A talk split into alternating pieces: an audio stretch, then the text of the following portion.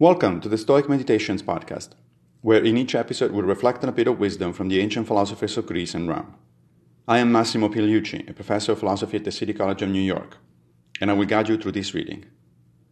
Today's reflections come from Epictetus in Discourses 1 2012.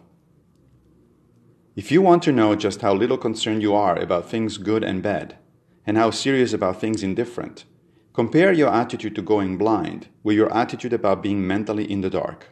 You will realize, I think, how inappropriate your values really are.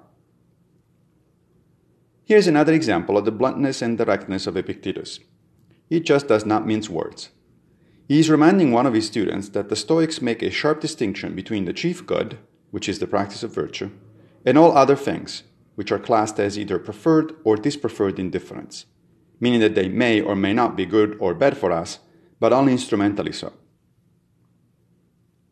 Now, the pursuit of virtue depends on our ability to make right judgments, and therefore on our mind functioning properly, which is why Epictetus says we should be concerned if we are mentally in the dark. Going blind, by contrast, is only instrumentally bad.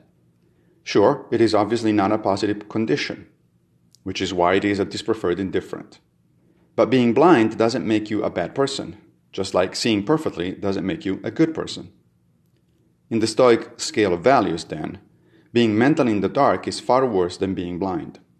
For most of us, however, it seems to be the reverse, which is just a measure of how unwise we still are. Thank you for joining me for another Stoic meditation. I will be back with a new episode very soon, fate permitting, of course.